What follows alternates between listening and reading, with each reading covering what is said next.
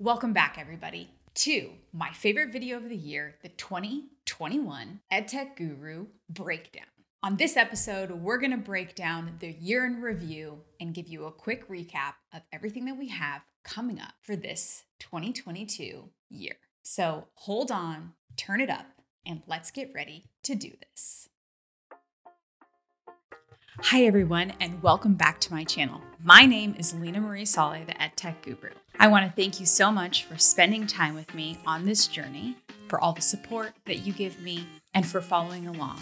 Don't forget to hit the thumbs up button, subscribe, and let's get ready to do this. 2022 was quite an adventure for me in my personal life we gave up and sold everything that we owned, and we decided to live as digital nomads, living all across the country. We left our home in Austin, packed up our things into a suitcase, and left on our journey. We went to Tulum, New Orleans, Atlanta, Charlotte, and explored everywhere in between before landing ourselves back in Houston. In between that, I had thought that I would put out more videos than I put out the previous year in 2020. 2020 was the year that I first took the leap to put out videos and content, and I thought 2021 would be the year that I would double those amount of videos. But with the busy personal life, I just didn't get to do as much as I was hoping. And my professional life started to pick up and got a little bit busier than I expected. And if I'm being really frank and honest with you, I started to have a little bit of imposter syndrome as well.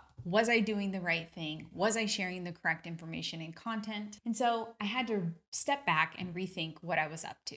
With that being said, I found what I was looking for and realized that I can provide value to many people. I connected with people all across the world and the country this past year. I even helped three teachers get out of the classroom by mentoring them just on my own time. And to me, that was one of the most rewarding things that I've done this year, in addition to the content that I put out. Those teachers I hope to have and feature on later episodes of my channel.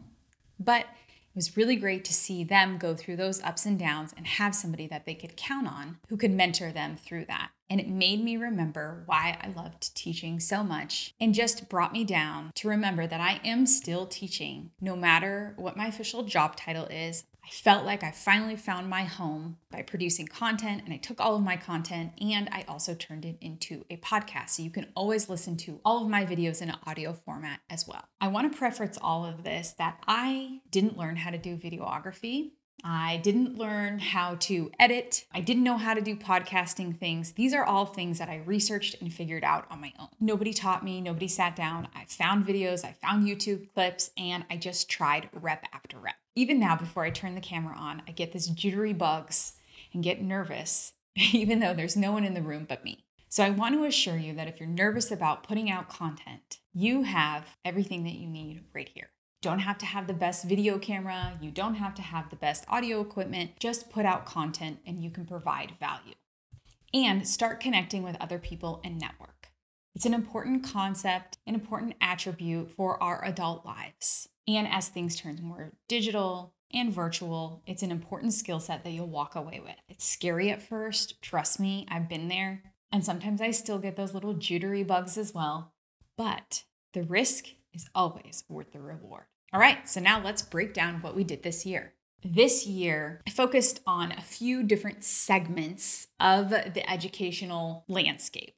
I provided videos for edtech companies who are looking for ideation and what types of skills and strategies they should be using to be able to grow their business to reach teachers. And you can see all of those video clips right here. In addition to that, I started doing a few trend videos, trying to keep my videos shorter so that they were more digestible for my viewers and for you. I did some trend videos where I broke down what trends we were going to see in 2021, and I'll break down those trends and in an upcoming video, so stay tuned for that.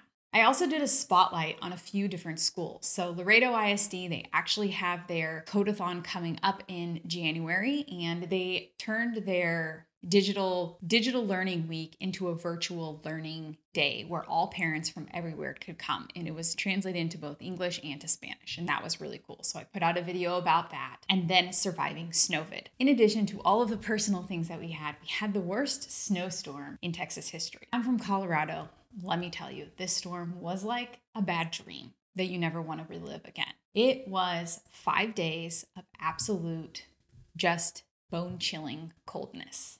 Being in Texas and being from Colorado, I thought, oh, I could survive this. Well, the things I forgot is I now lived in a warm climate, didn't have the tools I needed to thrive or to succeed. And what I saw breaking down outside of me, outside of being cold and learning how to take those things I taught in my classroom, like how to do a solar oven and how to make a stove out of candles. I used all of those strategies to be able to even just warm us up water after being freezing for five days with no hot food or any of those types of things. But what I really saw outside of me was a breakdown, governmental breakdown. The whole state of Texas, for the most part, except for a few places, were really, really affected by what I like to call snowvid, a combination of COVID, snowstorm, just anything that you could really expect to go wrong during this time. There was no way to communication. Cell phone towers are down. People don't have batteries except for to get in their cars. Then people were forgetting about their cars, and it was just quite the disaster. The issue was the level of communication, kind of like a school breaking down. You just saw the different pieces falling down. And then you saw people quickly coming together, like the pandemic, to put the pieces together to try to fix something really, really quickly so that no other people were affected. It took them days and days and days to put the, our state back on the map literally back on the grid. So if you didn't have a chance to check that out, I broke down exactly all the everything and how the snowstorm really reminded me of education and what we can actually do to prevent these t- sorts of disasters from happening in our school systems and just as a nation. I also broke down Clubhouse. We saw a surge of people joining Clubhouse and becoming Clubhouse leaders and a way for teachers to connect authentically. When the world was still quite shut down and we weren't still able to do anything, we started to see some ed tech disruptors really starting to emerge from that scene. I recommend checking out that video. If you haven't had the chance to check out Clubhouse, I would check it out.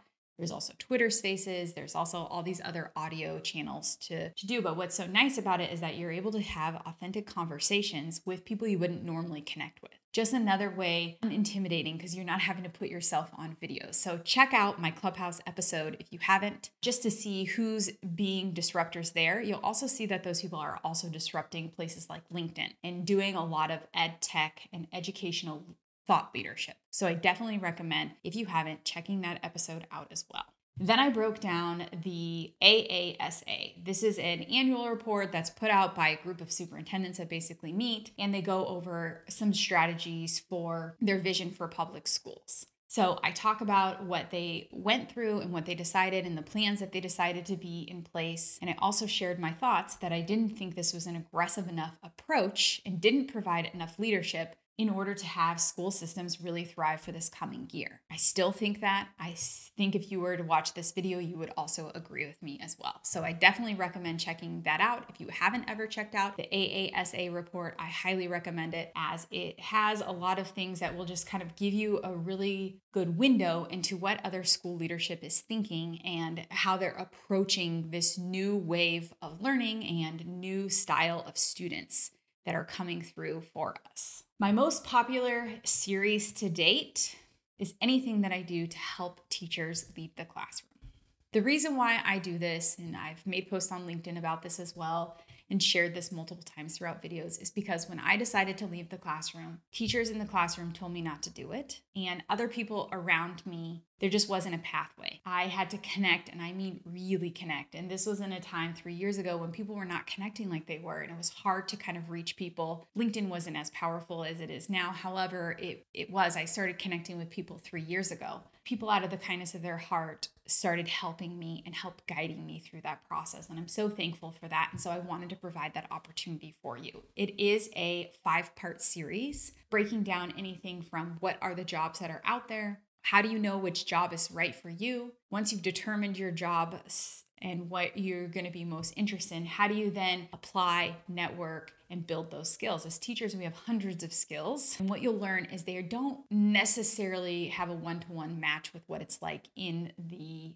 basically more corporate space. Even if you're in a startup, it's a little bit different. Your skills will lend itself because those skills don't go out of date. You just have to learn new ones. Just like just, our students learn new skills every year, you're learning a new skill to be able to apply it. It's not a one to one correlation and it's just a different beast, I guess you would say. Then in part four, I discussed the interview process and what the interview process can look like, what to expect out of the interview process. And then the last part in the series was when you are offered the job, how do you negotiate? And how do you make sure that you have the confidence enough to negotiate? And what types of questions can you ask? So I break down all of that for you. And those are my most viewed videos to date.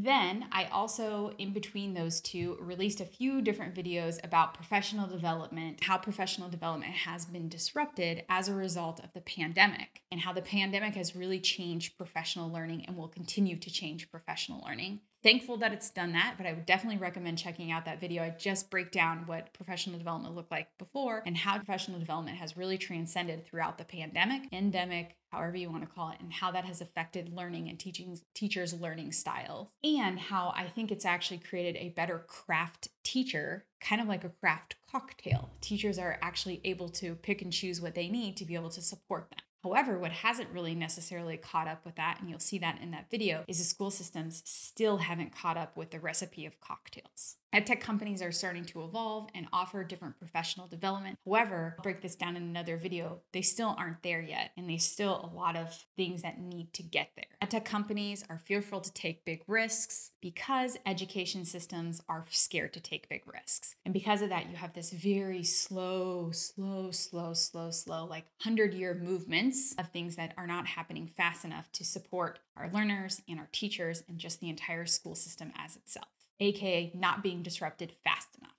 I also discussed in a video how different industries are really stepping up to the plate. We've seen governments actually putting out summer camps and really stepping up their types of offerings. Um, in Ohio, there is a governmental office that actually does internships with a real world application, social media aspect, videographers. These governmental offices are actually stepping up and providing these opportunities for students because they know there's actually a gap between the students' skill sets and then also what they need for the industry itself. We're seeing places like Samsung and different types of more trade based work. And a trade based work, if we've seen anything from the housing crisis and the housing boom, is such an underrated. We've shied so much away from that, even though technology is fully immersed in all of those fields, that there is a shortage everywhere that we look because okay. people are taking these higher paying jobs, leaving the trades behind. And the trades are also very high paying jobs, but there's not enough people to support those systems. Because if they leave to go do something else or even retire out of those systems, we don't have enough workflows to go through. Although we see robotic type things coming into play, you still need somebody to come fix your ceiling fan, um, somebody to do build the homes. There are so many strategies and so many skill sets that are just often underlooked that we're seeing industry starting to step in and saying, hey, we'll help you if you help us. And so I would invite you as teachers, if you're thinking about that, if you see something in your school that you wish the students had, see if there is an industry around you that be willing to support and trade. The students get some credit by going there, and you are ultimately helping to provide them with workers later on.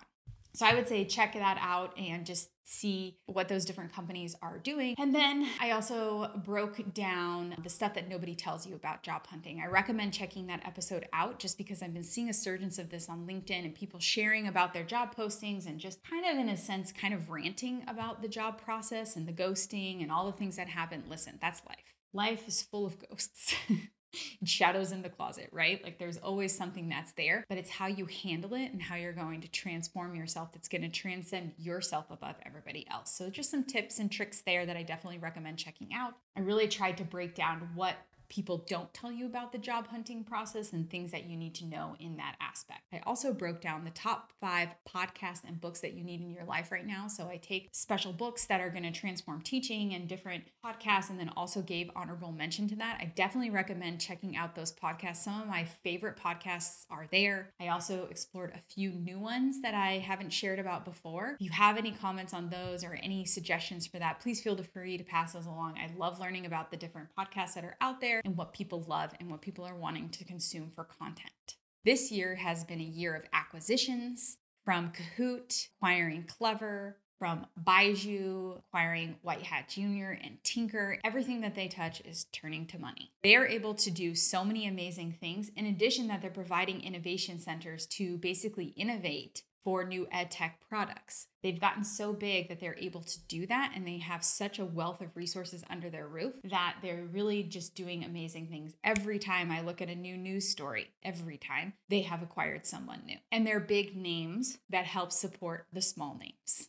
Then I also broke down how abandoned shopping malls, as you know, are just there's so many abandoned stores, shops, and things like that all around the country. Everywhere you look, they're abandoned. Then you look at the school systems, and their schools are so old, they need so much work that an abandoned shopping mall could actually be the way to district innovation and innovation hubs between and cross between industry and the districts themselves, and bringing different trades and just doing all kinds of things actually that can be the window into innovation. I also discussed the real reason why teachers are leaving the classroom and really discussing that. It's really a lack of support. It's not because teachers don't love their craft, it's because we are not supporting them. Check that out. Let me know your thoughts. I'd love to hear your feedback on that. And then the last video of the year that I published was a guide to how to implement PBL in your classroom. I have always been and will always be an extreme advocate for problem based learning. At the end, there is a project, but problem based learning, it's true inquiry.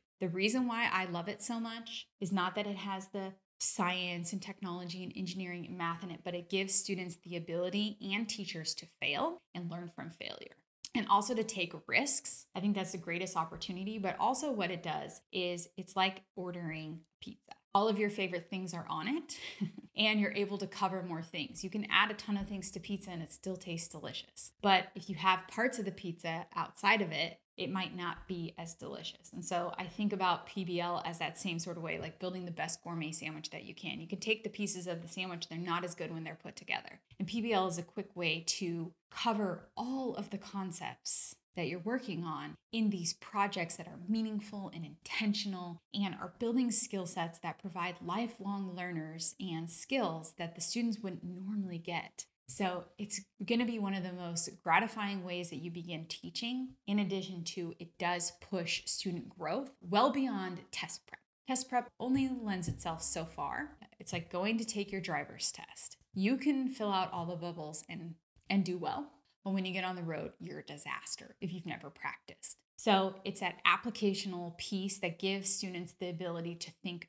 critically. Now, I've broken down all of my videos. I put out 27 videos last year. I put out 27 videos this year. I was hoping to double that amount of content. So, like I said, I'm a bit disappointed in what I was able to do, but I think this year I was able to build some really enriching networks, help some teachers. And so I kind of had to divide and conquer in that way. This year, I will be putting out a podcast, so stay on the lookout for that. Not just my videos coming into an audio experience. I'll actually be putting out a podcast, so stay tuned for the details of that put out 27 videos last year. I was really hoping to double my content this year, but with things in my personal life, things in my professional life, I just didn't get the opportunity to produce as much content as I wanted. But what I did get to do this year is be, is to become my first guest on a podcast with Christopher Nesi, who I am quite the fangirl of. I love the content that he produces. He has the whole educational network of podcasts that he actually is a co-founder of and just a really great, kind,